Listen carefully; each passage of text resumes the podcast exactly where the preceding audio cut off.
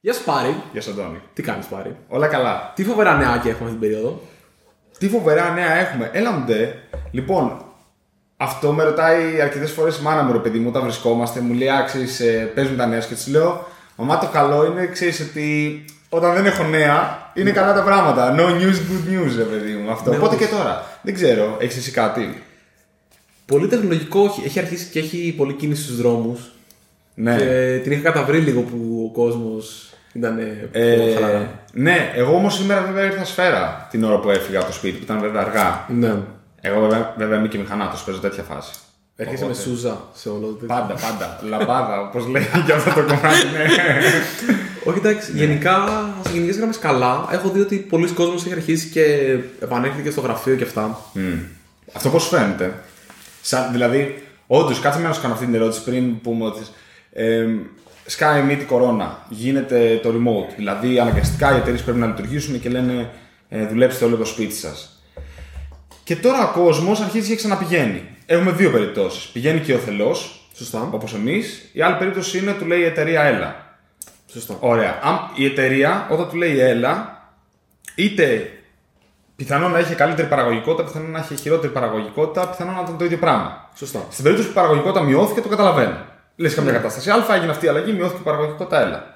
Και πρέπει να το στρώσουμε. Ναι. Σε άλλες δύο περιπτώσεις, γιατί το κάνεις, γαμώτο; Δεν ξέρω και, και ξέρω και περιπτώσεις. Ωραία. Λοιπόν, αφού έδειξες λοιπόν το θέμα, ένα από τα δύο που ήθελα που είχα στο μυαλό μου, Α, οκ. θα σε κάνω override και θα συζητήσουμε αυτό σήμερα. Οκ, έκλειψα τον κεραυνό σου. Και όχι, δεν μου τον έκλειψες. Βασικά το σκεφτόμουν πολύ αυτό το θέμα τελευταία.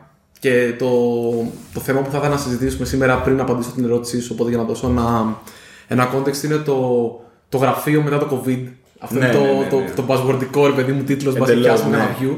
Αλλά το νόημα που θέλω να δούμε είναι ρε παιδί μου τι, τι ρόλο βαράει το γραφείο. Προφανώς θα μιλήσουμε καθαρά για δουλειές που το να έχεις φυσική παρουσία κάπου δεν είναι απαραίτητο. Άρα, άμα θέλει κάποιος να δει τη γνώμη μας για το remote, θα τη δει. Που Ήταν εδώ, Εδώ. ή εδώ; Εδώ κάπου θα είναι. κάπου πάνω από σένα. Αλλά ε, πάμε τώρα να δούμε ότι πώς, τι βλέπουμε να ισχύει σε εταιρείες που σιγά σιγά μετά τον κορονοϊό επιστρέφουν τα άτομα στο γραφείο ή κάποια από τα άτομα αυτά και λίγο πώς πιστεύουμε ότι αυτή η διαχείριση Ναι. έχει νόημα και πώς βλέπουμε το γραφείο μετά τον κορονοϊό. Αυτή είναι λοιπόν το... Γελάω, συγγνώμη, γιατί μπορούμε να βάλουμε τον τίτλο Το γραφείο στην μετά κορονοϊό Ναι. εποχή. Λοιπόν, θα κάνουμε πολύ buzzword ικό Ναι. τίτλο, αλλά νομίζω ότι έχει και νόημα γιατί Οκ. είναι πολύ ενδιαφέρουσα αυτή η φάση που βρισκόμαστε. Γιατί δεν νομίζω Ναι. θα φτάναμε εδώ σε κανονικές συνθήκες τουλάχιστον στα επόμενα 2, 3, 5 χρόνια. ας πούμε, ξέρω εγώ. Μπορεί να φτάναμε σε. Είναι πάρα πολύ ενδιαφέρον γιατί είναι μια. Στην ουσία κάνουμε μια. Τώρα εντάξει, ακούγεται πολύ μεγάλο αυτό, αλλά είναι μια παρατήρηση, μια μελέτη, ας το πούμε, της εργασιακής σχέσης εργοδότη και εργαζόμενου σε σχέση με τη φυσική παρουσία αυτή τη στιγμή, όταν δεν είναι απαραίτητη. Το, άκου- το, το, το είπα να ακούστηκε κάπω τέτοιο, αλλά τι εννοώ. Ε, ωραία. Καταλαβαίνω, καταλαβαίνω είπαμε προφανώς και δεν συζητάμε την περίπτωση ότι κάποιος πρέπει να είναι εκεί με- για φυσική παρουσία. Κανένας δεν θα πει ότι γιατί πας τώρα και φέρνεις τον ταμείο να είναι στο ταμείο. Για παράδειγμα, γιατί ο ταμείος πρέπει να είναι στο ταμείο για να εξυπηρετήσει το κοινό. Ε, ναι, κοίταξε να δεις τι γίνεται αυτό, το θέμα τώρα με τη, το remote, είναι κάτι το οποίο είναι πολύ καινούριο στη βιομηχανία. Δηλαδή ο κόσμος έχει συνηθίσει ότι ξέρεις τι, ε, εγώ πρέπει να πάω στο χωράφι για να μαζέψω τις ντομάτες, γιατί εκείνοι οι ντομάτες, εγώ πρέπει να πάω στην τράπεζα για να εξυπηρετήσω τον κόσμο. Να μην σου και το web banking καινούριο πράγμα είναι, αλλά μέχρι πρώτη έπρεπε να πάω στην τράπεζα για να δουλέψω και να εξυπηρετηθώ. Η εργασία με ένα συγκεκριμένο χώρο είχε συνδεθεί δηλαδή και έχει γραφτεί στον εγκέφαλό μας όλα αυτά τα χρόνια. Οπότε το remote είναι ήδη κάτι καινούριο. Και τα εργαλεία, δηλαδή δεν νομίζω μόνο η φύση της δουλειάς, όσο και τα εργαλεία που έχεις στη διάθεσή σου ώστε να δουλέψεις απομακρυσμένα είναι πολύ πιο ε, δυνατά αυτή την περίοδο. Δηλαδή, αν πας 10 χρόνια πίσω, και δεν σου λέω να πας 20-30 περισσότερα, πόσο εύκολα μπορούσες να δουλέψεις και να συγχρονιστείς και να συνεννοηθεί με άλλους ανθρώπους όταν είχες, ξέρω εγώ, αργέ στο ίντερνετ Πολύ πιο καθόλου; δύσκολο. Πλέον είναι πολύ εύκολο. Απλά νομίζω ότι αυτό το οποίο έγινε τώρα με, με την πανδημία είναι ότι το κράτος είπε παιδιά αποφύγετε αυτό ή μην το κάνετε. Ήτανε, αυτό ήταν ξεκάθαρα σε πολλές εταιρείες ένα χαστούκι με την έννοια, όχι ενώ εταιρείες του δικού μας τομέα, παιδιά, παπ, παπ, βρείτε τον τρόπο Ναι. να δουλέψετε από απόσταση Ναι. αφού μπορείτε. Δηλαδή ήταν ένα, νομίζω ότι ήταν μια επαγρύπνηση καλή σε αυτό το κομμάτι. Δηλαδή ότι αυτό που έγινε ήταν καλό, αλλά αν κάτι καλό βγήκε, νομίζω ότι αυτό το χαστούκι που έσκασε μερικές εταιρείες και λέει: Ωραία, βρες τον τρόπο τώρα να δουλέψεις ε, υπό τις νέες συνθήκες, Πιστεύω ήταν πάρα πολύ καλό. Ε, μου άρεσε πάρα πολύ που άκουσα άτομα να λένε ρε φίλε, κοίταξε να δεις, τελικά είμαστε και λίγο πιο παραγωγικοί τώρα. Και είναι και λίγο πιο ήρεμη η κατάσταση. Εγώ το άκουσα αυτό από μερικούς. Ε, αυτό που μου κάνει εντύπωση είναι που εταιρείες ήταν ε, σε φάση τώρα που. Ξέρεις, Πώς να το πω, δεν ξέρω στα ελληνικά. Άρθηκαν. Τέλος πάντων, τώρα που δεν είναι οι περιορισμοί, ρε παιδί μου. Α, έχουν- που σταμάτησαν να ισχύουν. Ναι, σταμάτησαν να ισχύουν. Εντάξει, κάποιο θα βρεθεί να μας διορθώσει, να μας πει πώ λέγεται. τώρα που σταμάτησαν να ισχύουν οι περιορισμοί, που οι εταιρείες λένε Α, ωραία, παιδιά, ωραία, πάμε τώρα να σοβαρευτούμε πάλι. Ναι. Ανεξαρτήτως του αν γινόταν με δουλειά πριν. Το οποίο κλείνω έχει να κάνει πιστεύω σε πολύ σημαντικό βαθμό γιατί οι managers δεν είναι πάνω από τη δουλειά των υφιστάμενών τους. Ίσως ε, αυτό βάλει περισσότερο αυτούς που αρέσκονται στο micromanagement ή που θεωρούν ότι χρειάζεται micromanagement ενώ δεν χρειάζεται ή που μπορεί και να χρειάζεται έτσι, γιατί μπορεί να υπάρχουν και περιπτώσεις που κάποιοι μπορεί να έχουν μάθει να δουλεύουν με κάποιον να τους λέει πάρει κάνε αυτό, κάνε αυτό, κάνε αυτό, κάνε αυτό, δηλαδή να μην έχει πρωτοβουλία αυτό Ναι. που κάνει ο άλλος.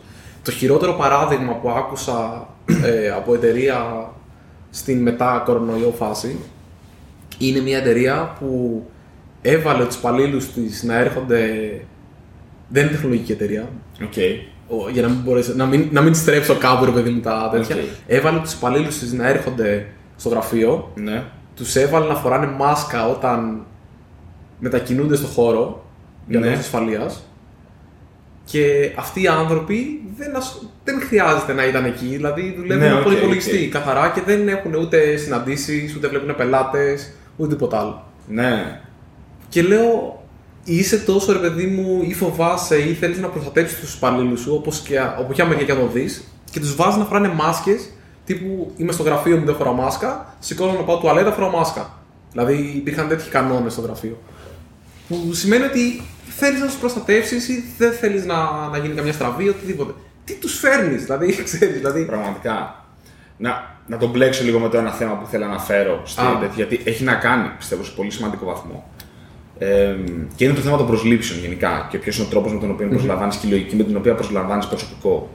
Στο δικό μου μυαλό και ένα από τις φορές που πιστεύω ότι έχω δίκιο, ε, είναι αδύνατον να προσλάβεις ένα άτομο το οποίο δεν το εμπιστεύεσαι ότι Ναι. θα κάνει τη δουλειά που είναι να κάνει. Οκ. Λοιπόν, νομίζω ότι. Εντάξει, μιλάω για την Ελλάδα γιατί εδώ ζούμε και εδώ βλέπουμε. Ε, δεν ξέρω, μπορεί να ισχύει ρε παιδί μου, και στο εξωτερικό αυτό, αλλά πιστεύω ότι έχουμε μια παθογένεια να προσλαμβάνουμε άτομα τα οποία είναι ικανά τεχνικά, αλλά τα οποία δεν τα εμπιστευόμαστε εν γέννη σαν προσωπικότητες. Και όλο αυτό είναι μια έκφραση αυτής της παθογένειας. Έχεις άτομα τα οποία πιστεύεις ότι έχουν τα skills να κάνουν τις πράξεις, ας πούμε, αν είναι μια, μια μαθηματική, αλλά πιστεύεις ότι αν δεν τους βλέπεις και αν αυτοί δεν σε βλέπουν να τους βλέπεις, ότι θα κάθονται. Αυτό. Πιστεύω ότι έχει πάρα πολύ να κάνει. Γιατί εγώ, για παράδειγμα, όταν, όταν κάνουμε μια δουλειά μαζί, εμείς, ποτέ δεν με απασχολεί και ούτε εσένα Ναι. το αν θα κάνουμε αυτή τη δουλειά. Γιατί πιστευόμαστε. ότι Τι να κάνουμε, αυτό θα γίνει, αφού Έχουμε πει θα κάνω αυτό, θα το κάνουμε. Μπορεί μέχρι και τελευταίο λεπτό να μην έχει γίνει. Δηλαδή μου έχει τύχει ρε παιδί μου, και αυτό είναι πάρα πολύ ενδιαφέρον που το θέτεις έτσι, γιατί δεν το είχα σκεφτεί με αυτή την τέτοια, ότι μπορεί ρε παιδί μου να έχουμε μια συνάντηση με ένα πελάτη. Ναι, Αύριο. ναι. Και αύριο έρχεται η συνάντηση με τον πελάτη και δεν έχουμε λόγω δουλειάς, λόγω οτιδήποτε, λόγω δεν ξέρω και εγώ τι, δεν έχουμε προλάβει να συγχρονιστούμε και να πούμε είχαμε να κάνουμε Α και έχουμε κάνει Α. Ε, είμαι σίγουρος, ξέρεις, θα ξεκινήσω τύπου Ε, εμείς κάνουμε το Α, παρότι μπορεί να το έχεις αναλάβει εσύ αυτό, Ναι, και μπορεί να μην, ξέρω, να μην το έχω δει ότι έχει γίνει καν. Απλά θα ξέρω ότι αφού είπαμε ότι θα έχει γίνει, ή θα ξέρω ότι δεν έγινε, σωστά. και θα ξέρω ότι ξέρεις, κάτι κόλλησε, δυσκολευτήκαμε, δεν προλάβαμε, οπότε θα ξέρω να προετοιμαστώ, ή θα ξέρω ότι έχει γίνει. Δηλαδή, είναι ακριβώς το αντίστροφο. Ενώ ο άλλος λέει ότι άμα δεν το δω με τα μάτια μου να σιγουρευτώ. Είναι ακριβώς το αντίστροφο. Και έχει να κάνει πάρα πολύ, πιστεύω, με τη λογική με την οποία προσλαμβάνουμε κόσμο. Νομίζω ότι η εμπιστοσύνη πρέπει να είναι στο, στον πυρήνα αυτού του πράγματος. Και το, το, το να φέρνει τον κόσμο στο γραφείο με το ζόρι για να τον δεις ότι δουλεύει και αυτά, δεν νομίζω ότι τη βγάζει νόημα. Αν δεν τον εμπιστεύεσαι κάποιον, δεν τον παίρνεις καν. Και αν σταματήσεις να τον εμπιστεύεσαι, τον διώχνεις. Αυτή είναι η πραγματικότητα. Ναι. Γιατί. Τον διώχνεις γιατί. Α, είναι, είναι σκληρό, ακού- ακούγεται σκληρό, αλλά στην ουσία διακινδυνεύεις το θεμέλιο του οργανισμού. πάνω στον οποίο χτίζεται όλο αυτό. Ο Ντάνιελ Jones δεν είναι, δεν είναι ο κλωτσιδόν, σε καμία των περιπτώσεων, αλλά σταματάς στη συνεργασία πολιτισμένα και με όλα τα προβλεπόμενα και με παραπάνω μέσα αν μπορείς να το κάνεις εύκολο, γιατί αυτό είναι κάτι δύσκολο. Αλλά πρέπει να φύγει το άτομο το οποίο δεν εμπιστεύεσαι. Η εμπιστοσύνη βγάζει. Τώρα, για παράδειγμα, είχα κουβέντα με ένα άτομο σε αυτό το call και συζητούσαμε για ένα σύστημα το οποίο στη βάση του για να λειτουργήσει όλο αυτό ήταν και ο λόγος για τον οποίο χρειάζεται είναι να μιλούσαμε για τεράστιους οργανισμούς που δεν υπάρχει εμπιστοσύνη μεταξύ των κόμβων. Ναι. Είναι, είναι μεγάλο θέμα η εμπιστοσύνη. Όσο περισσότερη εμπιστοσύνη υπάρχει και τόσο λιγότερα συστήματα χρειάζεσαι.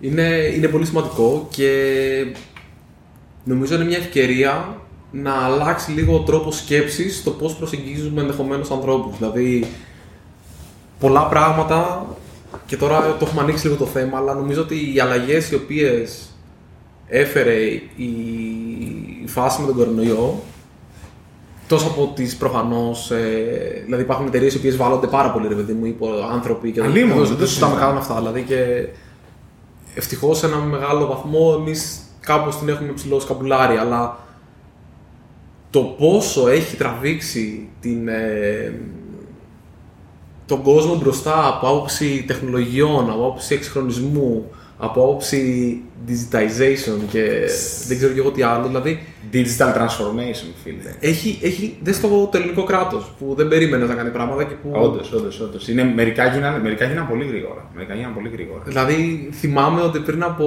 κοντά, όχι κοντά, πριν από δύο χρόνια έψαχνα να δω πώς με λένε στο μικρό μου όνομα. θυμάσαι. Καλά, αυτό είναι τέλειο, αυτό είναι τέλειο. Και, και τώρα ξαφνικά μπορείς να βγάλεις πιστοποιητικό. Τέλος πάντων, αυτό είναι άλλη ιστορία, αλλά είχα θέμα με κάτι χαρτιά και τώρα μπορείς να βγάλεις πιστοποιητικό γέννησης και ούτω καθεξής ναι, online. ναι. Δηλαδή, έχεις Ναι, πράγματα, ναι. ρε παιδί μου, τα οποία μπορεί να ήταν σε ατζέντες, μπορεί να ήταν οτιδήποτε και δεν θέλω να το πάμε καθόλου στο πολιτικό, αλλά οι ανάγκες του να μπορέσει να λειτουργήσει το κράτος Γιατί κάτι έγινε έκτακτο ξαφνικά. Εκτός από σημαντικό, έγινε και έκτακτο. Δηλαδή, έπρεπε να πας στο ΚΕΠ για Ναι. να σου πούνε μπράβο, είσαι ο Πάρης, όντως. Ναι. Συγχαρητήρια. Ή να πας στην Είναι αστυνομία. θέμα. Εν τω μεταξύ, τυχαίνει και έχω. πο- Έχει τύχει να κάνω τέτοιες κουβέντες με άτομα τα οποία είναι πιο μεγάλα στην ηλικία των γονιών μας και λένε: Ξέρετε, μα είσαι σίγουρος ότι δεν χακάρεται το να το κάνεις όλο αυτό online. Και λέω ότι στην πραγματικότητα, ειδικά αν το κάνεις αυτό σωστά, έχεις μαθηματική εγγύηση ότι είναι όντως όλα σωστά. Ενώ για να πλαστογραφήσεις κάτι που είναι hard copy πλέον, αν δεν είναι χαρτονόμισμα, Ναι. που είναι δύσκολο να το κάνεις όντως, αλλά το να πλαστογραφήσεις ένα χαρτί είναι πάρα πολύ εύκολο. Δεν ξέρω περιπτώσει που έχουν γίνει τέτοια πράγματα. Εντάξει, εδώ, εδώ άτομα έχουν πλαστογραφήσει χαρτιά και έχουν πάει σε κέντρα υγείας σε διευθυντές. Του αυτό δεν είναι. Είναι εύκολο. Τα μαθηματικά όμως, όσο και αν μου αρέσει το bitcoin, δεν, Ναι. μπορεί, δεν μπορείς, ρε παιδί μου, σε ένα cryptocurrency να έχεις ε, μ, forging. Ε, είναι πάρα πολύ δύσκολο Όχι, μαθηματικά. όχι, δεν μπορείς να έχεις forging, δεν μπορείς να έχεις forging χωρίς να υπάρχει απόδειξη ότι υπήρξε. Ναι, Δηλαδή ναι, ναι, δεν ναι, μπορείς ναι, να ναι, το αυτό, απλώσει αυτό. κάπου. Δηλαδή το σύστημα δεν μπορεί να κοροϊδευτεί χωρίς να φανεί. Οπότε είναι ότι και έχει- πιο αξιόπιστο το όλο ηλεκτρονικό σκηνικό. Δηλαδή, πρακτικά παίρνεις μια υπογραφή ηλεκτρονική και ξέρεις ότι Mm. αυτός που το έχει υπογράψει είναι αυτός που έχει τα. Νομίζω με το taxi, ναι, δεν ξέρω αν το έχουν κάνει. Με, με κάποιο τρόπο Mm. τέλος πάντων ότι αυτός είναι ο, ο Πάρη ο οποίος είναι στο taxi. Άμα δηλαδή το κράτος εμπιστεύεται ότι μπορείς να πληρώνεις φόρους σου και να, είσαι, και να κάνεις όλα αυτά με αυτούς τους κωδικούς, γιατί να μην εμπιστεύεσαι, εμπιστεύεται ότι αυτή είναι η υπεύθυνη δήλωσή Να σου. μην εμπιστεύεται τον εαυτό του ότι αυτό είναι σωστό γιατί στην ουσία για να το χρησιμοποιήσει το ίδιο το κράτος τι θέλει συνήθως να βγάλεις Ναι. ένα τέτοιο. Anyway, ναι, επίσης το θέμα των, των εταιρείων, εμένα μου κάνει πάρα πολύ, βασικά μου κάνει πάρα πολύ καλή εντύπωση εταιρείες, επειδή το είδα αυτό και σε κάποιες εταιρείες από άτομα τα οποία γνωρίζουμε που έχουν διαχειριστικούς ρόλους εκεί μέσα, τα οποία λένε ξυστή.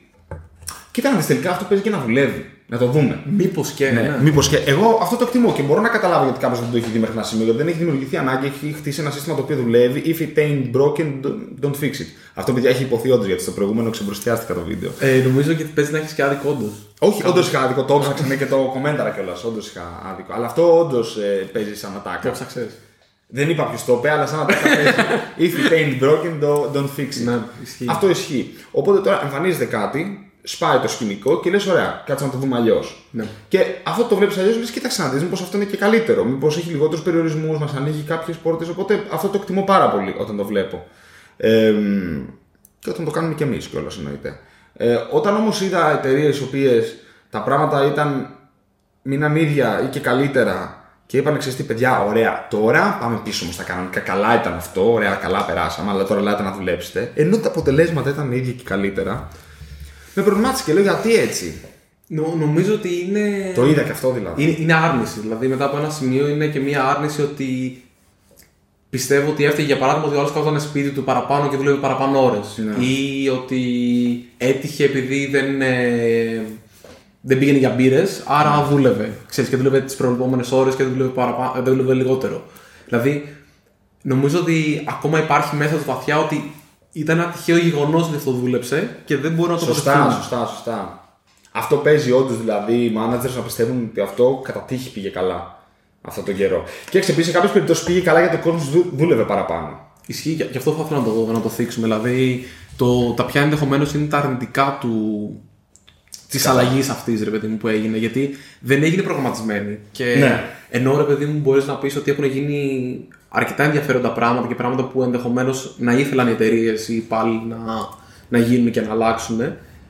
Επειδή έγινε με μια φάση λίγο brute force, ξέρεις, μπαμ, από αύριο παιδιά, ναι. αυτό, τέλος, όλοι αυτοί, ξέρεις, να μπεις λίγο στο... Η αλλαγή, ρε παιδί μου, δεν την έχουν όλοι δει, ούτε την έχουν δει σε βάθος χρόνου πώς δουλεύει. Δηλαδή και μπορεί όντως αυτοί που πήγανε καλύτερα, σε βάθος χρόνου να μην πάνε καλά. Οπότε μπορεί να είναι σωστό αυτό, αυτή η παρατήρηση, δεν λέω ότι δεν είναι. Αλλά υπάρχουν και αρνητικά σε όλα αυτά. Και ενδεχομένως να μην είναι και κάποια. Όχι, κουσ- δεν θα το πω κουσούρια, αλλά κάποια ρε παιδί μου αρνητικά να, να παραμείνουν και να, να συνεχίσουν. Οπότε, ναι, το ότι μπορεί ο άλλος να δουλεύει παραπάνω ώρες επειδή είναι σπίτι και δεν καταλαβαίνει πώς περνάει η ώρα, ή το ότι κάποιος ρε παιδί μου ερχόταν και σε, σε, σε ενοχλούσε, ας πούμε. Ερχόταν και σου έλεγε: Ω, πάρει, θέλω αυτό. Άμα δεν ήσουν στο γραφείο εσύ, γιατί είχε τελειώσει η ώρα σου, ρε παιδί μου, ή είχες αποφασίσει ότι είναι ώρα να φύγεις και έχεις φύγει, μπορεί αυτό να μην το έκανε. Ενώ τώρα επειδή το κάνει όλη την ώρα στο Slack, στο Skype, στο email, οπουδήποτε αλλού σε βρίσκει, στο τηλέφωνο, μπορεί να το κάνει ενδεχομένως και ώρες που εσύ έχεις πει ότι θέλω να σταματήσω να δουλεύω. Ή Ναι. που, Ξέρεις τι έκανα τα πράγματα για σήμερα. Ναι, το Αυτό είναι. συζητούσα αυτό με ένα άτομο. Όντως, συνέβαινε. Συνέβαινε, όντως. Ε, εντάξει, κοίταξε, εκεί είναι και η δική σου ευθύνη σαν άτομο πάντα. Δηλαδή, δεν γίνεται ξέρεις, να σε προστατεύουν και οι άλλοι στα πάντα. Εγώ Ναι. αυτό το οποίο κάνω είναι όταν δουλεύω, που εντάξει, δεν έχω στάνταρ ωράριο σε καμία των περιπτώσεων. Ε, έχω ένα συγκεκριμένο χώρο στο σπίτι μου όταν κάθομαι. Δηλαδή, Οκ. δεν δουλεύω ποτέ από τον καναπέ, δεν δουλεύω ποτέ από το υπνοδωμάτιο. Κάνω και γραφείο εκεί βέβαια. Αλλά ναι, anyway. Ε, αλλά έχω ένα τραπέζι ρε παιδί μου στο σαλόνι που κάθομαι εκεί στον υπολογιστή και δουλεύω. Οπότε ξέρεις αυτό οριοθετεί και ότι ξέρεις εδώ είναι ο χώρος στον οποίο δουλεύω. Είναι η καρέκλα της σκέψης. Είναι, ας πούμε, ναι, είναι ας πούμε η καρέκλα της σκέψης. Όταν δουλεύεις στον καναπέ με το λάπτοπ, όταν δουλεύεις στην κουζίνα πάνω στο τραπεζάκι του φαγητού, το κάνεις. Ναι, ναι. Ε, είναι φάουλ, ρε Είναι- παιδί είναι μου, αυτό. χωματάκι όμως. Είναι, βασικά είναι φάουλ. Είναι δύσκολο να, βάλ, να βάλεις τα όρια. Εμένα τι με έχει... Παλιά το έκανα. Πλέον είμαι πάρα πολύ αυστηρός με το πότε σταματάω να δουλεύω. Ναι. Πολύ περισσότερο με το να βγει δουλειά. Γιατί όμως το κάνω αυτό. Γιατί έχω παρατηρήσει ότι όταν δεν υπάρχει ώρα είναι εύκολο να λες εντάξει θα δουλέψω όσο χρειαστεί. Αυτό επηρεάζει άμεσα σε μένα, στον μπάρι, την ποιότητα της δουλειάς. Γιατί λέω εντάξει, θα καθίσω, θα χαζολογήσω, θα δω YouTube παραπάνω, ε, αφού θα καθίσω όσο όλη τη μέρα έχω μπροστά μου. Ναι. Μου δημιουργεί αυτή την αίσθηση. Όταν λέω, Όσο κοίτα, μπορώ μέχρι τότε. κοίτα, 8 η ώρα αυτό σταματάει και παίρνω την ευθύνη να μείνω με τις τύψεις ότι δεν τελείωσε καλά η δουλειά. Και αν θέλω να δουλέψω παραπάνω, θα ξυπνήσω πιο νωρίς την προηγούμενη μέρα. Αν δεν Την βγαίνει. προηγούμενη; Τι, Α, sorry, αυτό την επόμενη. πίσω. Sorry, ναι, το πάμε, σωστό. Γαμό, το βρήκες. Γι' αυτό, γι' αυτό ήμουν time στα πάντα. Ε, θα πάρω την ευθύνη να τελειώσω τώρα, θα κοιμηθώ με τις τύψεις και αν δεν, προλα... αν δεν προλαβαίνω. Μαρτύριο. ναι, ναι, αλλά ξέρεις τι, αυτό με αναγκάζει, αυτός ο ψυχολογικός πόλεμος που κάνω στον εαυτό μου, με αναγκάζει να είναι λίγο πιο. ότι τώρα είναι η στιγμή της δουλειάς και αυτή πρέπει να είναι ποιοτική. Δεν λέω το πετυχαίνω. Ναι, κατάλαβα. Δεν λέω το πετυχαίνω, αλλά βοηθάει το, πρώτα απ' όλα αυτό να μην παρισφρεί στον προσωπικό μου χώρο, τον οποίο τον θέλω να υπάρχει, γιατί είναι σημαντικό για μένα, γιατί είναι εφόδιο για να έχω και το, την όρεξη να δουλεύω. Από την άλλη, με αναγκάζει να είμαι υπεύθυνο στη στιγμή που δουλεύω. Και ξεκάθαρα, όταν είμαστε γραφείο, δεν το πετυχαίνω, γιατί μου αρέσει πάρα πολύ να μιλάω μαζί σου και δεν μπορώ να το κάνω. Αλλά σπίτι νομίζω το έχω όταν είμαι μόνος εδώ. Ε, Έχει, έχει και αυτό μεγάλη σημασία και είναι καλό και να δείχνεις στον άλλον πότε μπορεί να σε ενοχλήσει. Δηλαδή, για παράδειγμα, ενώ ας πούμε, εγώ το έχω πάρα πολύ πάρα αυτό το πρόβλημα, τι κάνω, άμα μου στείλεις ένα μήνυμα στο Slack, ή άμα οποιοδήποτε μου στείλει ένα μήνυμα στο Slack, θέλω να το απαντήσω γιατί αισθάνομαι ότι εκείνη τη στιγμή θέλει τη βοήθειά μου. Κάποιες φορές αποφασίζω να μην απαντήσω, όχι γιατί θέλω να τον τιμωρήσω τον άλλον ή κάτι, αλλά γιατί θέλω να το δείξω ότι εκείνη τη στιγμή, ρε παιδί μου, Δεν, δεν, δεν είμαι διαθέσιμος. Ή όταν είσαι διαθέσιμος, θα σου απαντήσω. Ναι, ή το απαντάω να ξέρεις τι θα το δω αύριο το πρωί αυτό. Ή κάτι άλλο που κάνω πολλές φορές ότι πολλά βράδια ρε παιδί μου με βολεύει να καθαρίζω emails. Δηλαδή πάω στα email μου και επειδή θέλω να. δεν μπορώ να τα βλέπω ρε παιδί μου εκεί πέρα, έχω να απαντήσω 5 emails, θα τα απαντήσω το βράδυ. Προσπαθώ να. όχι προσπαθώ, πάντα τα emails μου φεύγουν εργάσιμες ώρες. Δηλαδή πηγαίνω στο, στο Gmail μου ή στο Google Apps μου, ξέρω εγώ, whatever, και πηγαίνω, έχει ένα feature που σου λέει στείλ το, ξέρω εγώ, αύριο το πρωί στις 8-9 η ώρα, κάτι Ναι. τέτοιο. Ή μπορώ να τα απαντήσω Σάββατο Κυριακή, θα τα βάλω να φύγουν την πρώτη εργάσιμη μετά. Ναι. Γιατί το κάνω αυτό, γιατί θε- δεν πρόκειται αν μου απαντήσει ο άλλος εκείνη την ώρα να το ξαναπαντήσω εγώ. Απλά έτυχε Σωστά. εκείνη τη στιγμή να βρω ένα μισάωρο, μια ώρα που είπα ότι θα απαντήσω στα email μου. Σωστά. Σωστά. Συμφωνώ και εγώ το κάνω αυτό πάρα πολύ. Και εγώ Ούτε το κάνω. θέλω να βάλω και στο, στον αντίστροφη τέτοια των άλλων στο, στην πίεση ότι ξέρεις τι, μπορεί ρε παιδί μου να είναι κάποιος ε, ο οποίος κάνει report σε σένα ή κάποιο άτομο από την ομάδα σου που είναι πιο νέος ή οτιδήποτε για να αισθανθεί εκείνη τη στιγμή ότι αυτό το email που έλαβε πρέπει να το απαντήσει γιατί εσύ είσαι ξέρω εγώ, ο manager του ή οτιδήποτε. Άρα στέλνοντας αυτό το email την εργάσιμη μέρα και ώρα, δεν τον βάζεις ούτε στις τύψεις του να απαντήσω ή να μην απαντήσω, ούτε σε τίποτα άλλο τέτοιο. Άρα λοιπόν βγάζεις και λίγο την, ε, την τριβή από αυτό. Συμφωνώ πάρα πολύ. Το κάνω και εγώ αυτό το πράγμα. Δηλαδή, mails βράδυ δεν φεύγουν ποτέ και συνήθως τα βάζω ξέρεις, την πρώτη, το πρωί της Της επόμενης. της επόμενης εργάσιμης. Ναι. Ε, εμένα αυτό με, αυτό με βοηθάει. Δηλαδή, τις μέρες που έρχομαι εδώ και είμαι μόνος, Δευτέρα, Τρίτη, το ότι συμπιέζω και λέω: Κοίταξε, μαν, 6 ώρα, έχεις γίνει καπνός. Ε, Καπνός. Ναι, καπνός όμως. Ε, με- με πιέζει πάρα πολύ. Δηλαδή, τώρα κοίταξε τη Δευτέρα ήμουν σπίτι αυτή τη φορά. Και άκουγα να δεις τι έκανα. Πήγε και ήμουνα με τύψεις την Τρίτη, η οποία πήγε επίσης κατά ημέρα, αλλά εντάξει, δεν πειράζει. Τυχαίνουν αυτά. Αλλά ήθελα. Δευτέρα δεν είναι εργάσιμη στον υπόλοιπο κόσμο. Ε, όχι, δεν δούλεψα τότε τη Δευτέρα. Την Τρίτη, την Τρίτη, την Τρίτη, sorry, την πρώτη της εβδομάδας. Απλά έπαθα να το. Όντως. Τι λέω, λέω θέλω να πάω να πάρω κάτι από ένα μαγαζί για το σπίτι. Οκ. Και λέω δεν θα χαλάσω πολύ ώρα. Λέω θα χαλάσω μισή ώρα. Πάω και χαλάω μια μισή. Δεν μου βγαίνει καθόλου. Και λέω εντάξει, μπράβο λέω, καλά τα κατάφερες. Ζήσε με αυτό. Όντως το έκανα, λέω και θα βγει η δουλειά την Τρίτη καλά. Τελικά ούτε την Τρίτη βγήκε, ούτε, τη- ούτε την Τετάρτη βγήκε καλά. Αλλά όλο αυτό με έχει βάλει σε μια σκέψη ότι ξέρεις τι, δεν θα το, ξανα, δεν θα το ξανακάνω αυτό εργάσιμη μέρα να φύγω σε άκυρη ώρα. Δηλαδή, Δεν είναι απαραίτητα κακό αυτό. Απλά πρέπει να το έχεις πλανάρει και να πεις ότι ξέρεις τι, θα μεταφέρω το πρόγραμμα μου όλο δύο ώρες μετά. Ή μια μισή ώρα μετά, ή μία ώρα μετά. ναι, Δεν είναι όχι, απαραίτητα σε- κακό. σε- sorry, όχι, είχα, είχα υποχρέωση μετά και δεν μπορούσα να το κρατήσω. Οκ, τότε Ναι, δεν δεν, το δεν, κάνεις. δεν το χάλασε. Ναι, και δηλαδή τώρα σκέφτηκα αυτό. ότι Δηλαδή, ξέρεις τι, αν έχεις όντως ένα. Γιατί αν δεν είχα κάτι να φύγω, δεν θα είχα το συνέδριο. Θα σου λέγα εντάξει, οκ, έχασα μια μισή ώρα, πάει μια μισή ώρα μετά. Γιατί ήταν ένα συγκεκριμένο κενό. Δεν ήταν απλωμένο στο χρόνο YouTube, Instagram, τέτοια πράγματα. Instagram, είδες, και αυτό δεν κάνω Instagram. Βλέπεις. όχι, όχι, Instagram ανοίγει μόνο το βράδυ. Πριν κοιμηθείς, έτσι. Λοιπόν. Ε, anyway, για παράδειγμα, αυτό το σκέφτομαι ότι δεν θα ξαναδιακόψω τη μέρα στη μέση αν έχω ήδη ένα early stop κάποια στιγμή. Γιατί άμα Ναι. σταματήσω επειδή έχω ένα meeting ή κάτι στις 6, δε- μετά δεν, δεν ξαναπιάνω δουλειά. Ή να αποφασίσεις βέβαια πάντα ότι μια μέρα μπορεί να βγάλεις και λιγότερη δουλειά. Δεν είναι και αυτό κακό. Όχι, Δηλαδή, δεν, δεν, είναι, δεν είναι κακό. Τώρα εντάξει, φτάσει στο σημείο και είπα θα να πληρώσω την επόμενη εβδομάδα γιατί πήγε off. όλη- σήμερα ήταν όλοι calls σήμερα, ξέρω εγώ. Ναι, Τα calls είναι άτομα. ναι. Σήμερα ήταν, είχα πέντε. Πέντε. Σήμερα είχα πέντε, ναι, δεν ξέρω γιατί. Πω, πω. Δεν ξέρω γιατί. Εγώ αλλά νομίζω εντάξει. χθες είχα τρία και ήταν εφιαλτική ημέρα. Αν έχεις πέντε, πώς είναι; Τι- Ήτανε, να σου πω, δεν, δεν βγήκε δουλειά. Να σου πω ότι βγήκε. Δεν βγήκε. Γιατί, Καλά. γιατί είχαν κιόλας μία ώρα κενό μεταξύ τους, κάποια στιγμή να φας, να πας να πάρεις τον καφέ το απόγευμα, ναι. Καφές. Εντάξει τώρα, να, να ανοίξει το μάτι. Δεν ξέρω, εσύ τώρα με συναδέλφους στο eFood και με το remote, τι είδες γενικά να παίζει; Κοίτα, γενικά στο, στο eFood τώρα ακόμα δεν, ε, δεν έχει γυρίσει σχεδόν κανείς. Δηλαδή Α, οκ, δεν το έχετε. τα άτομα που είναι στο γραφείο, τουλάχιστον από το I- IT, το λέμε IT, τέλος πάντων το τεχνολογικό Ναι. κομμάτι, το engineering, το λέω εγώ και όχι άλλοι, ε, είναι μόνο άτομα τα οποία ήταν και στην ε, περίοδο της καραντίνας Οκ. είτε επειδή το προτιμούσαν, είτε επειδή χρειαζόταν ή οτιδήποτε άλλο, ήταν στο γραφείο ούτως ή άλλως κάποιες μέρες στην καραντίνα και απλά συνεχίζουν ή είναι κάποιες περισσότερες μέρες. Δηλαδή, εγώ ήμουν στο γραφείο μία φορά τη βδομάδα περίπου στο, στην καραντίνα. Τώρα πηγαίνω τρεις όπως πήγαινα παλιά, ρε παιδί μου, γιατί μου δίνει μια ρουτίνα και με ψιλοβοηθάει. Εντάξει, Είναι δηλαδή καθαρά προσωπική επιλογή, δεν είναι κάτι, κάτι άλλο. Αλλά από άτομα τα οποία είχαν επιλέξει να διακόψουν, ρε παιδί μου, είτε γιατί ήταν με μέσα ή οτιδήποτε άλλο, είτε γιατί είχαν κάποιο άτομο κοντινό τους που είχε αναπνευστικά και από Ναι. φόβο δεν θέλουν να βγουν παρά έξω. Δεν έχουν έρθει καθόλου. Δηλαδή δεν, ε, Είδες τι θα κάνετε Shopify με το γραφείο του; Όχι, για πες. Θα το έχει κλειστό όλο το 20. Όλο το 20. Ναι, δηλαδή δεν είναι ότι η- το Shopify έλεγε ότι ήταν κατά βάση πήγαινε στο γραφείο ο κόσμος και δούλευε. Μμμ. Και τώρα λόγω κορώνας το ξανασκεφτήκαν και λένε κλείνουμε το γραφείο υποχρεωτικά μέχρι το τέλος του 20 και μετά βλέπουμε πώς πάει η κατάσταση.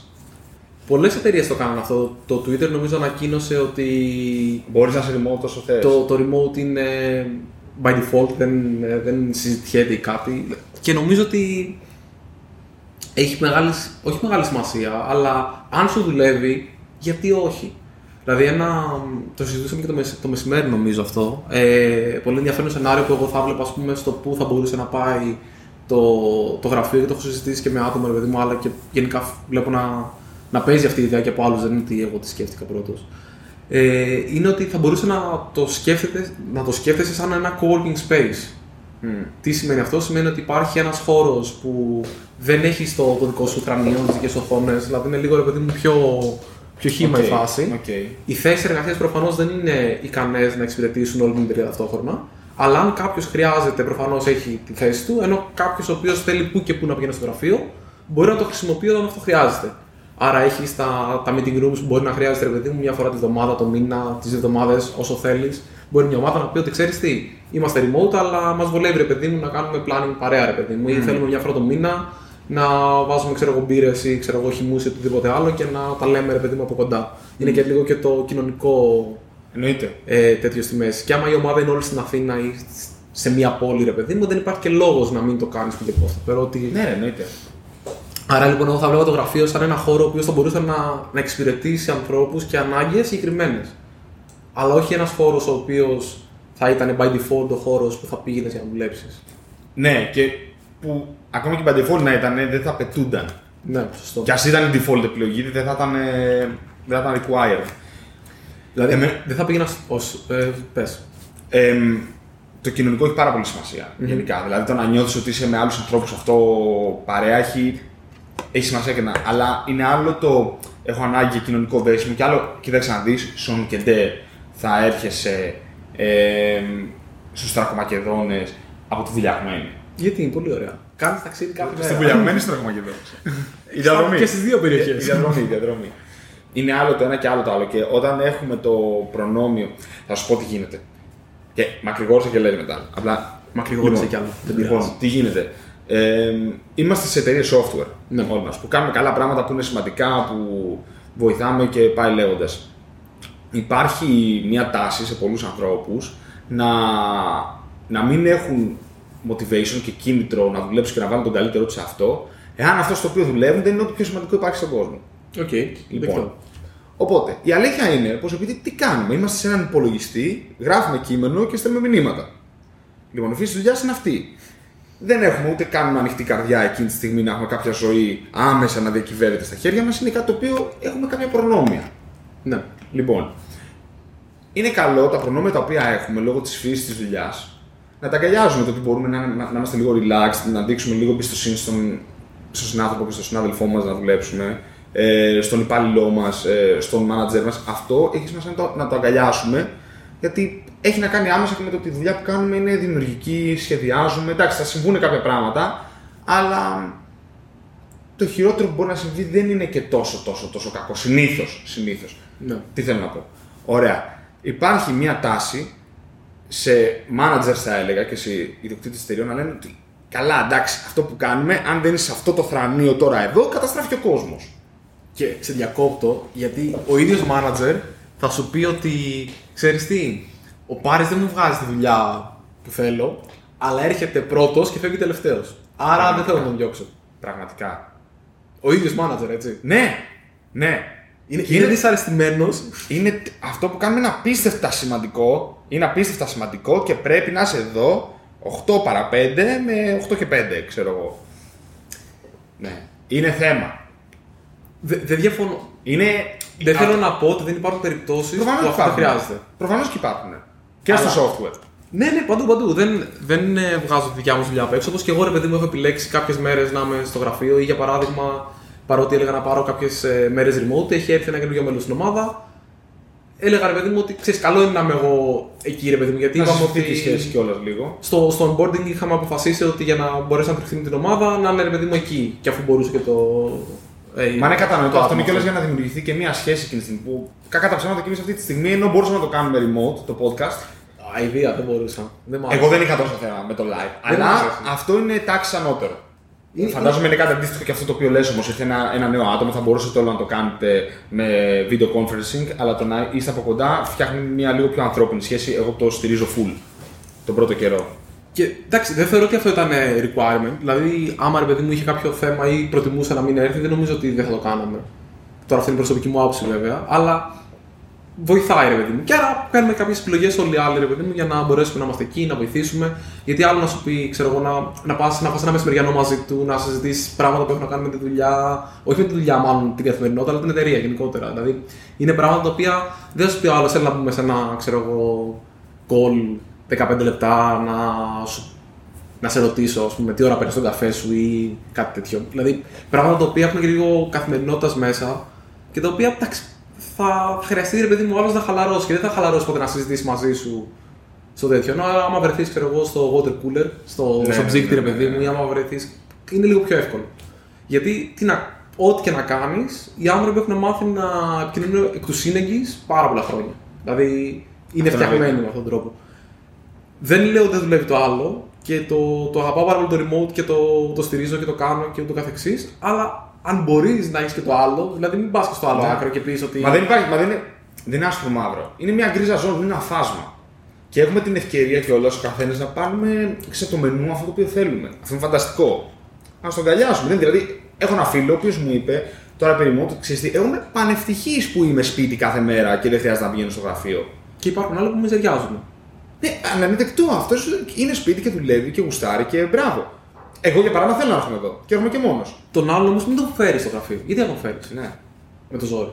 Σωστά, σωστά. Και αυτό θεωρώ ότι ε, είναι ωραίο μια legit εταιρεία να έχει και γραφεία έτσι ώστε να δώσει το χώρο της εργασίας σε όποιον θέλει να το έχει αυτό. Δηλαδή, δεν... Εντάξει, πολλές εταιρείες λένε σπάστε το εντελώς remote, office λες και καινούργιες λέξεις. διαφωνώ αρκετά με το concept ε, για πολλούς λόγους. Αλλά διαφωνώ όχι με το ότι πρέπει να το φέρνεις, αλλά πρέπει να του δώσεις το option.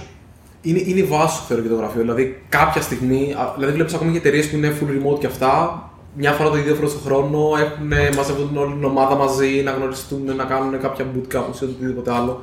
Είναι κάποια πράγματα τα οποία κερδίζεις και δεν, δεν χρειάζεται, ρε παιδί μου, να είσαι ξέρω, εγώ, παροπίδες και δεν κάνεις τίποτα άλλο. Αλλά όλη αυτή η κατάσταση σου δείχνει ότι ξέρεις τι δουλεύει και αυτό και ότι μπορείς να βρεις τον υπάλληλο ο οποίος είναι πάρα πολύ αποδοτικός στο γραφείο και να του πεις: Έχω γραφείο, και μπορείς να βρεις και τον υπάλληλο που είναι πολύ αποδοτικός στο σπίτι και να του πεις: Εσύ κάτι σπίτι. Ναι. Και άρα να έχεις άτομα τα οποία μπορούν να, δια- να δουλέψουν με διαφορετικούς τρόπους και να μπορείς να εκμεταλλευτεί και τους δύο. Ναι. Αντί να χρειαστεί να πάρεις δύο που ένας δεν θα είναι χαρούμενος στο σπίτι ή δύο που ένας θα είναι χαρούμενος στο γραφείο, ξέρω εγώ. Εδώ, άμα σκεφτείς, όλο, όλο το WordPress παρεμπιπτόντως σαν εταιρεία είναι όλο remote και είναι πόσα άτομα; Κάτι εκατοντάδες. Μπορεί για κάποιους να μην αρέσει αυτό, δεν... αλλά Ναι, αλλά τη βρίσκουν αυτοί. Ενώ το δου- δουλεύει, το WordPress είναι. Ενώ... η automatic. Η Automatic, ναι, σοβα- σωστά, σωστά, η Automatic, αλλά παράγει software που έχει κατακλείσει στο ίντερνετ. Δηλαδή Το θα μπορούσε χρησιμοποιούν το γραφείο να θεωρηθεί ένα perk. ναι, ναι, ναι, ναι, ναι. ναι το, γρα- το γραφείο είναι ένα perk, αλλά για μένα είναι ένα ωραίο perk να δίνεις. Εφόσον πάντα έχει νόημα, γιατί άμα είμαστε μια εταιρεία που είμαστε scattered σε όλο τον κόσμο, ε, εντάξει, τι νόημα έχει. Όχι. Τι νόημα έχει. Αλλά άμα είμαστε τώρα πέντε άτομα στην Αθήνα, έχει ένα νόημα. Να έχουμε. Είναι ένα. Μια βάση, Ναι, ρε, πώς παιδί εμείς μου. είμαστε φυσικά πρόσωπα, η εταιρεία είναι ένα νομικό πρόσωπο. Και ένα νομικό πρόσωπο, όταν υπάρχει όσμωση σε ένα σημείο, καλό είναι να υπάρχει και φίλε σπίτι. Καλά, μιλάμε, είσαι μπαμπινιώτη ο ίδιος. Λες. Θα να κάνω έτσι να βγει αμέσω. Ε, ναι, αλλά έχει, έχει πολύ νόημα, ρε παιδί μου, και νομίζω ότι όλη αυτή η κατάσταση μας έφερε να ζήσουμε συνθήκες οι οποίες δεν θα ήταν εύκολο να τις ζήσουμε σε τόσο μαζική μορφή και τόσο γρήγορα. Και μπορούμε πλέον να διαλέξουμε αυτό το οποίο βγάζει νόημα για την κάθε εταιρεία. Μερικοί δεν το κάνουν και μερικοί το κάνουν ωραία. Ναι. Αυτό ήταν το άλλο ενδιαφέρον. Εγώ περίμενα να υπάρχει. Βέβαια, πολύ αισιόδοξο ακούγεται αυτό που λέω τώρα, ακούγοντας τον εαυτό μου, αλλά περίμενα να δω πολύ περισσότερο να το αγκαλιάσουν αυτό το πράγμα. να πω την αλήθεια. Δεν, δεν ξέρω. Κοίτα, έχω δύο εταιρείες που ήξερα ότι δεν είναι remote friendly Μμ. να σου λένε ότι θα πάω remote. Άκου τώρα τι άκουσα. Είναι μια εταιρεία η οποία ε, δουλεύουν από εκεί, οι devs, και λέει Από το γραφείο εννοείς. όχι; ναι, από το γραφείο και πήγαν και βάλαν κάτι έξτρα γραφεία, δεν κατάλαβα ακριβώς. Και τι λέει, ελάτε από την καραντίνα ε, εσείς να δουλέψετε σε αυτά που θα είναι potentially COVID γραφεία, τα οποία, με τα οποία από τους υπολογιστές εκεί θα μπαίνετε με remote desktop στους υπολογιστές που έχετε στο άλλο γραφείο. Παρακάτω. Ε! Είναι μια εταιρεία η οποία είπε ότι Έχει έναν όροφο, ας πούμε. Ας πούμε ναι. Και λέει παίρνει ένα ότι δεύτερο Το όροφο. γραφείο σου είναι εδώ. Ωραία. Εσένα. Ωραία, λέει. Τώρα, επειδή εσύ έρχεσαι από καραντίνα, θα σου φτιάξω ένα δεύτερο γραφείο εκεί. Οκ. Co- COVID friendly, ξέρω εγώ. Και λέει θα δουλεύεις από εκεί και θα μπαίνεις με remote desktop στο. Δηλαδή, από το ένα δωμάτιο στο άλλο. Τα, τα laptop τα είχαν ανακαλύψει από την εταιρεία. Όχι, σε αυτήν την εταιρεία δεν νομίζω ότι είχαν ανακαλύψει τα laptops. Ακραίο. Τρελό. Δεν ξέρω, μωρέ, δηλαδή μου φαίνεται περίεργο. Ναι, εντάξει, κοίταξε, τώρα βλέπει βλέπεις περίεργα πράγματα. Το θέμα είναι ότι ο κόσμος, δύσκολο ο κόσμος, εμ, ρίχνω σε σημαντικό βαθμό το φταίξιμο στους managers, γιατί ένας manager αναγκαστικά έχει την ευθύνη για το πώς δουλεύουν νη και ένα άτομα. Αυτός και η νη από κάτω. Δηλαδή η ευθύνη του δεν είναι ατομική, πλέον είναι ομαδική. Ναι. Σε σημαντικό βαθμό. Και όσο πιο ψηλά στην ιεραρχία, τόσο μεγαλύτερη είναι και αυτή. Οπότε γι' αυτό ρίχνω την ευθύνη στους managers. Δεν πιστεύω ότι κάποιος επειδή είναι manager ε, για κάποιο λόγο. Καμία σχέση. Δηλαδή, it's the same thing. Απλά είναι η ευθύνη που έχεις που είναι πολλαπλάσια. Με αυτή την έννοια. Ε, ξέχασα όμως τι, ήθελα- τι, ήθελα- τι ήθελα να πω. Α, ναι. Ε, νομίζω ότι είναι αυτοί οι οποίοι επειδή έχουν τον όγκο από κάτω τους, δυσκολεύονται να βάλουν και τον χρόνο να διαχειριστούν τον όγκο. Το οποίο είναι μια σχέση που δεν έχει γίνει από πριν. Δηλαδή θέλει χρόνο παιδιά αυτό. Δεν το έχουν χωνεύσει, δεν φοβούνται, δεν ξέρω, είναι πολλά πράγματα. Ναι, και γενικά βλέπω δηλαδή ότι οι managers δεν βάζουν τον απαραίτητο χρόνο για να διαχειριστούν το προσωπικό που έχουν υπό τη διαχείρισή τους. Ναι. Το οποίο χρειάζεται είναι εξής, να δεις πώς δουλεύει, πώς είναι χαρούμενος ο άλλος, πώς θα είναι αποδοτικός, κάνει την καλύτερη δουλειά που μπορεί να κάνει την δεδομένη περίοδο. Του δίνεις όλα τα απαραίτητα. Έχει ταιριάσει στην ομάδα. Πρέπει να. Αυτό είναι χρόνος. Γι' αυτό είναι, για μένα είναι. Ε, το- το να είσαι manager είναι τουλάχιστον και νομίζω πολύ επίκης part-time. Είναι τουλάχιστον part-time. Είναι full time. Ναι. Μόνο. Μπορεί να είναι και part-time, ρε παιδί μου, ανάλογα με τα άτομα που έχεις, αλλά by default είναι full-time αυτό. Ε, Εγώ θεωρώ ότι είναι τουλάχιστον part-time. Δηλαδή ότι αν έχεις πέντε άτομα να διαχειριστείς, θέλει χρόνο δηλαδή. Και ξέρεις πολύ να ξέρεις τι βαριέμαι, είναι άνθρωποι. είναι, αν όχι πόρος της εταιρείας, είναι εκείνοι που θα παράξουν. Κοίτα, εκεί πέρα ίσω έρχεσαι πίσω στο κάποιος γίνεται manager επειδή είναι πολλά χρόνια κάπου ή επειδή είναι μεγάλος ηλικίας. Φάουλ. Δηλαδή, συζητούσαμε με έναν ε, φίλο πρόσφατα, σήμερα νομίζω, και μου έλεγε ρε παιδί μου ότι ε, ήθελε να δουλέψει σε μια εταιρεία, η οποία όμως ήταν λίγο σαν κρατικός φορέας, δηλαδή μια ενδιάμεση κατάσταση τέτοια. Και του, λέει, του λένε ρε παιδί μου στη συνέντευξη, λέει Α, σ' αρέσει πολύ το management, λέει. Αλλά εδώ πέρα λέει οι managers γίνονται μόνο όσοι είναι 55 χρονών και απλά έχουν περάσει αρκετά χρόνια στην εταιρεία. δηλαδή και είναι σε φάση το οποίο είναι άλλη φύση εργασίας. Δηλαδή να με είναι τελείως διαφορετικό πράγμα. Έλεγε ένα φοβερό, η... Αχ, Claire Liu λέγεται. Αυτή Δεν είναι ξέρω. CEO του Know Your Team, που είναι αυτό το spin-off του Basecamp, που είναι για το πώς, διαχειρίζει, πώς παίρνεις feedback από ομάδες και τις διαχειρίζεις, το χρησιμοποιούν μεγάλες εταιρείες anyway. Και έλεγε αυτή, η εικόνα που έχουμε για τους managers είναι κατά βάση, είμαι όλη την ώρα σε meetings. Meeting εδώ, meeting εκεί, meeting παράτα εκεί πέρα. Και έλεγε αυτή ότι στην πραγματικότητα ένας καλός manager είναι ακριβώς το αντίθετο. Θέλει χρόνο για να μπορέσει να μελετήσει το τι συμβαίνει και να κάνει τα απαραίτητα meetings. Είναι πως, είναι το μόνο πράγμα που θυμάμαι από τη ρομποτική σχολή, είναι πως είναι το PID. Που, είναι, που κοιτάζεις τη ρομποτική ρε παιδί μου να επαναφέρει. Ναι, ναι. Είχες πάρει; Όχι. Anyway, το PID είναι φαντάζομαι ένα, ένα σύστημα το οποίο επαναφέρει ας πούμε την, τη ρομποτική σκούπα στην σωστή διαδρομή ρε παιδί μου, Οκ. okay. φαντάσου. Ε, ο σκοπός του είναι να συντονίσεις και να βάζεις το, το νερό στ' αυλάκια. Για να το κάνεις αυτό, πρέπει να παρατηρείς πώς δουλεύει η ομάδα. Θέλεις χρόνο, θέλει μελέτη. Είναι δηλαδή και είναι. Εντάξει, επειδή έχει τύχει, θυμάμαι ξέρω, πέρυσι που ήρθαν εδώ τα κορίτσια και κάνουν πρακτική και εγώ έπρεπε να βλέπω τι GitHub issues κάνανε, κάνανε και να σχολιάζω και να βοηθάω. Εντάξει, θέλει χρόνο αυτό, ε, δεν είναι αστείο. Είναι, είναι ζώρικο. Καλά, θα Ευχαριστώ. σου πω. Θα σου πω... Εντάξει, το, αλλάζω, όχι δεν αλλάζω πολύ. Εντάξει, άλλα θέμα, καμία. Είναι πολύ θεματικό το σημερινό. Αλλά μιλάμε Πάμε στις πιο αστείες πολιτικές που έχω δει σε γραφείο μετά το COVID. λοιπόν, κα- το, το πιο αστείο ήταν το ε, χωρίζουμε ξέρω εγώ στους μισούς το ένα τρίτο και τους βάζουμε να έρχονται μέρα παραμέρα. Το Ναι. οποίο μιλάμε δεν βγάζει καθόλου Μηδέν. νόημα. Καθόλου νόημα γιατί καταρχάς χαλάς το πρόγραμμα του άλλου όσο δεν πάει. Ναι, δεν ναι, μπορεί ναι, να ναι, συγχρονιστεί. δεν- Τον βάζει ρε παιδί μου να πηγαίνει, να μην πηγαίνει, να πηγαίνει, να μην πηγαίνει. Οπότε είναι σε μια φάση χάους συνέχεια. Δεν μπορεί να μπει σε ρυθμό. Ναι, ναι, ναι, ναι, ναι, ναι. Και εκτός αυτού, τους βάζει να κάθονται στην ίδια θέση που κάθονταν κάποιος άλλος που μπορεί να ήταν άρρωστο χθες. Α, δεν είχε ο καθένα τη δική του θέση. ε. Όχι, γιατί αφού έχεις χωρίσει το γραφείο στα μισά, έχεις τις θέσεις που κάθεται ναι, κάποιος και τις θέσεις που δεν κάθεται κάποιος. Εγώ φανταζόμουν ότι πάει το ένα τρίτο, αλλά ο καθένας κάθεται στη θέση που καθόταν πριν. Α, όχι, έχει αραιώσει, είπες Αφού εσύ. έχει αραιώσει τα γραφεία. Εγώ φανταζόμουν, τώρα φαντάζομαι στο τάξη, θα φέρει αυτό που κάθεται στη θέση 1, μετά αυτό που κάθεται στη θέση 4, μετά αυτό που κάθεται στη θέση 7 και θα το πήγαινες έτσι κυλιόμενα. Και αυτό να κάνεις, ο ένα με τον δύο είναι πάλι δίπλα-δίπλα. Ε, ναι, αλλά άμα τη μία μέρα έρθει ο ένας, την άλλη έρθει ο δύο, εντάξει, ψιλοδιαχειρίζεται. Αλλά είναι καλαμπούρι αυτό μεγάλο τώρα. Είναι καλαμπούρι. Είναι στο ίδιο γραφείο, είναι στο ίδιο. Δηλαδή, ρε παιδί μου, θεωρητικά, αν από αυτά που ακούς, γιατί προφανώς κανείς δεν ξέρει τι γίνεται, τον βάζεις στον ίδιο χώρο. Οκ, Επειδή ναι. εντάξει, ωραία, έχεις 8 ώρες διαφορά, θεωρητικά είναι ασφαλής χρόνος κι αυτός, δεν είναι ναι, ναι. τραγικός. Εντάξει, δεν ξέρω, από- δεν μπορώ να σχολιάσω από επίπεδο υγειονομικό, αλλά από επίπεδο οργανωτικό, παιδιά, είναι, είναι φάουλ αυτό. Δηλαδή, το μόνο που έχω δει να βγάζει ίσως νόημα είναι κάποιοι που το κάνουν μια εβδομάδα. Και λες, ρε παιδί μου, ξέρεις τι μια εβδομάδα πηγαίνει, μια εβδομάδα δεν πηγαίνει. Σε κάποια τράπεζα το κάνουν ανά δύο επίσης. Ή ένα-δύο. Άρα, αν είναι ένα χρόνο όμως που ο άλλος μπορεί να πάρει ρυθμό. Δηλαδή, το να βάζεις, το να λέει τι έχω να πάω, όχι την Πέμπτη θα πάω, γραφείο δεν θα πάω, πώς να Εντάξει, το εγώ κάνω. άκουσα ένα τραγικό.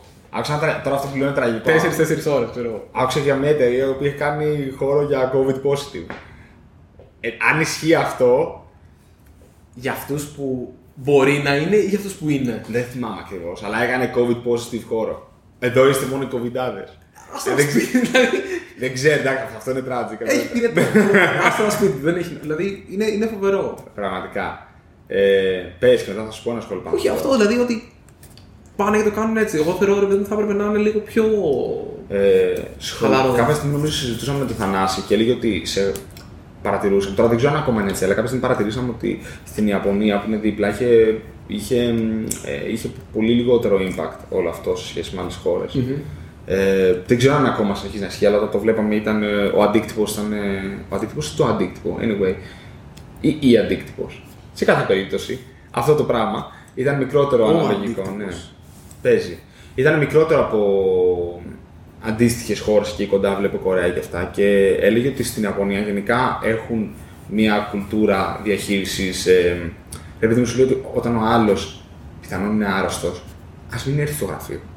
Λέει, Ναι. ας μην δουλέψεις. Δεν ξέρεις κάτι, δεν χάλασε κάτι για μία μέρα. Έχουν και τώρα με τα τρένα βέβαια στην Ιαπωνία. Αυτό στην Κίνα, ρε. Λες, ο- που τους βάζουν έτσι, λες, με το. Όχι ρε, που έχουν, πρέπει να είναι punctual στα τρένα, πρέπει να είναι στην ώρα τους και όλοι έχουν άγχος για οδηγή τρένων και έχουν πάρα πολλά ατυχήματα με τρένα επειδή φοβάται ο άλλος ότι μπορεί να αργήσει και γκαζώνει περισσότερο. What? Εγώ έχω ακούσει ότι αυτό το οποίο Καλά, κάνανε. Α, μιλάς. ναι, έχεις δίκιο γιατί εγώ μετά είδα κάπου διαβάζω ότι κάνανε δοκιμαστικά για να μην συμβαίνουν όλα αυτά. Να πριν κάνουν οτιδήποτε ε, να το λένε. Και έπρεπε, λέει ο οδηγός, πριν ξεκινάω να πει: Ωραία είναι αυτή η ώρα τώρα και ξεκινάω, ξέρω εγώ. Και να είναι, για να είσαι Οκ. πλήρης συνειδητός τι κάνεις. Και, να είσαι, και αυτό μάλλον το ηχογραφούσαν σε φάση μαύρο κουτί. Και ότι άμα δεν έλεγες λοιπόν φρενάρω τώρα επειδή είδα μπροστά γάτα που έχει μπει ε, στο μετρό, ε, ήσουν φάουλ. Τώρα δεν ξέρω. Ναι, Αλλά δεν- ναι. Ε, Πάντως αυτό παίζει, είναι, είναι ένα άλλο εντάξει, άσχετο εντελώς, αλλά στην Ιαπωνία για παράδειγμα, αν ισχύει αυτό το οποίο λέγαμε, παίρνουν πολύ πιο εύκολα sick day, όχι να σε φέρουν COVID positive σε χώρο. Ε, Ρε παιδί μου, νομίζω ότι και ο άλλος, άμα του δώσεις την ευκαιρία και του πεις: Ξέρεις τι, πάρ το λίγο πιο χαλαρά, άμα θες, ρε παιδί μου, ή ξεκουράσου, ή άμα δεις και μπορείς να κάνεις πέντε πράγματα, να κάνει πέντε, μην κάνεις τέτοιο, θα, θα κάνει τα πέντε. Δηλαδή Ναι. και ο άλλος δεν θέλει, προφανώς είναι άρρωστος και δεν μπορεί να πάρει τα πόδια του, θα προσπαθήσει να, να, να χαλαρώσει. Αλλά άμα του δώσεις την επιλογή, αντί να έχει ποναγεφαλιασμένο να έχει στο γραφείο, να πάρει μια μέρα κάτι σπίτι του, να αναρρώσει και να είναι καλά την επόμενη μέρα, και όχι επειδή ήρθε στο γραφείο να είναι και την επόμενη μέρα άρρωστο και την επόμενη μέρα άρρωστο, γιατί ό,τι και να κάνεις, δηλαδή, άμα καταπονείς τον, τον οργανισμό σου, θα αργήσεις να, να επανέλθεις. Δεν νομίζω. Εν, εν τω μεταξύ, ο άλλος το εκτιμάει και αυτό. ναι. Ο άλλος το εκτιμάει και αυτό. Ε, άκουγα δύο περιπτώσεις πάλι. Εμείς, όταν έκανα τη θητεία μου, εκεί που ήμουν, ήταν ε, ήταν πάρα πολύ ok με, τη, με τις αρρώστιες. Δηλαδή, όταν κάποιος ήταν άρρωστος, δεν ερχόταν γιατί μπορεί να κολλήσει του άλλους, δηλαδή φυσιολογικά. Έχω ακούσει την άλλη περίπτωση που ήταν ένα άλλο άτομο το οποίο έκανε τη θητεία του και έχει πάει με πρόβλημα στο χέρι τενοντίτιδα να μην μπορεί να δέσει τις αρβίλες και να του λένε όχι, είσαι μια χαρά. Και να μένει. Καλά, αυτό τώρα. Και, ναι, τέλος πάντων είναι μεγάλο θέμα, αλλά θέλω να πω εγώ ακούγοντας αυτό και βλέποντας εγώ πώς ήμουν, που τη θητεία μου έκανα, πόσο ευχάριστο μπορεί να είναι, ξέρεις, όλοι ξέρουμε τι παίζει με αυτό. Ε, έλεγα, καλά, είμαι πάρα μα πάρα πολύ τυχερός που είμαι εδώ. Και θέλω εδώ που είμαι να προσφέρω τα μέγιστα γιατί με, με προσέχουν. Έχει με έπιασε σημασία. αυτό. Έχει σημασία. Ε, θα τον πιάσεις και τον πάλι ότι τον προσέχεις και δεν τον φέρνεις μαζί με τους κοβιντάδες παρέα όλοι. Φίλε, ε, σε, να σε θερμομετρούν στην είσοδο και να σου λένε «Ναι, ξέρεις δεξιά, αριστερά, είσαι. ξέρεις, Ω, Εντάξει. σε Χαμό. λέξη. Δεν ξέρω, γενικά νομίζω ότι. Δηλαδή, ψηλό φτάνοντα σε ένα σαν Κάνοντας ένα wrap-up. συμπέρασμα, νομίζω ότι είδαμε πολλά πράγματα να αλλάζουν γρήγορα. Δεν νομίζω ότι είναι εύκολο να προβλέψεις το πώς εξελιχθεί η κατάσταση και τι θα δουλέψει για τον καθένα. Και σίγουρα από εταιρεία σε εταιρεία πάλι θα είναι διαφορετικά τα πράγματα. Ναι, ναι. Απλά νομίζω ότι υπάρχουν ευκαιρίες που θα είναι κρίμα να χαθούν. 100%. Και να. Δεν λέω για εκεί πέρα που δεν δούλεψε, αλλά για εκεί πέρα που δούλεψε. Εκεί που μπορεί να γίνει πρόοδος να γίνει. Ναι, αυτό. Αυτό. Πες μου πριν κλείσουμε, τι τίτλο θα βάλουμε στο βίντεο. Φόβο τώρα με πέθανε, δεν ξέρω. Ε, γενικά το σύντομο σκέφτομαι το βράδυ. Πριν, ε, εντάξει, εντάξει, τότε σκέφτεσαι το βράδυ. Αλλά δεν ξέρω. Στην αρχή είχα άλλο τίτλο στο μυαλό μου, τώρα θα βάλω άλλο τίτλο. Εντάξει. Τελικά θα τον αλλάξω. Το δέχομαι. Το δέχομαι. Δεν ξέρω και τι δεν θα ξέρω ποιος ήταν. Αφού τον είπα, δεν είπα. Θα τον πω. Τι, η, το γραφείο Αυτό μου, που το είπα. COVID. ναι, στη, τη- στη μετά κορονοϊό εποχή. Ε, κάτι τέτοιο θα είναι πάντως. θα βρω Ωραία, κάποιο. Εντάξει. Buzzword ικό. Buzzword ικό. Οκ, οκ. Τέλεια. Οπότε, μας βρίσκουν.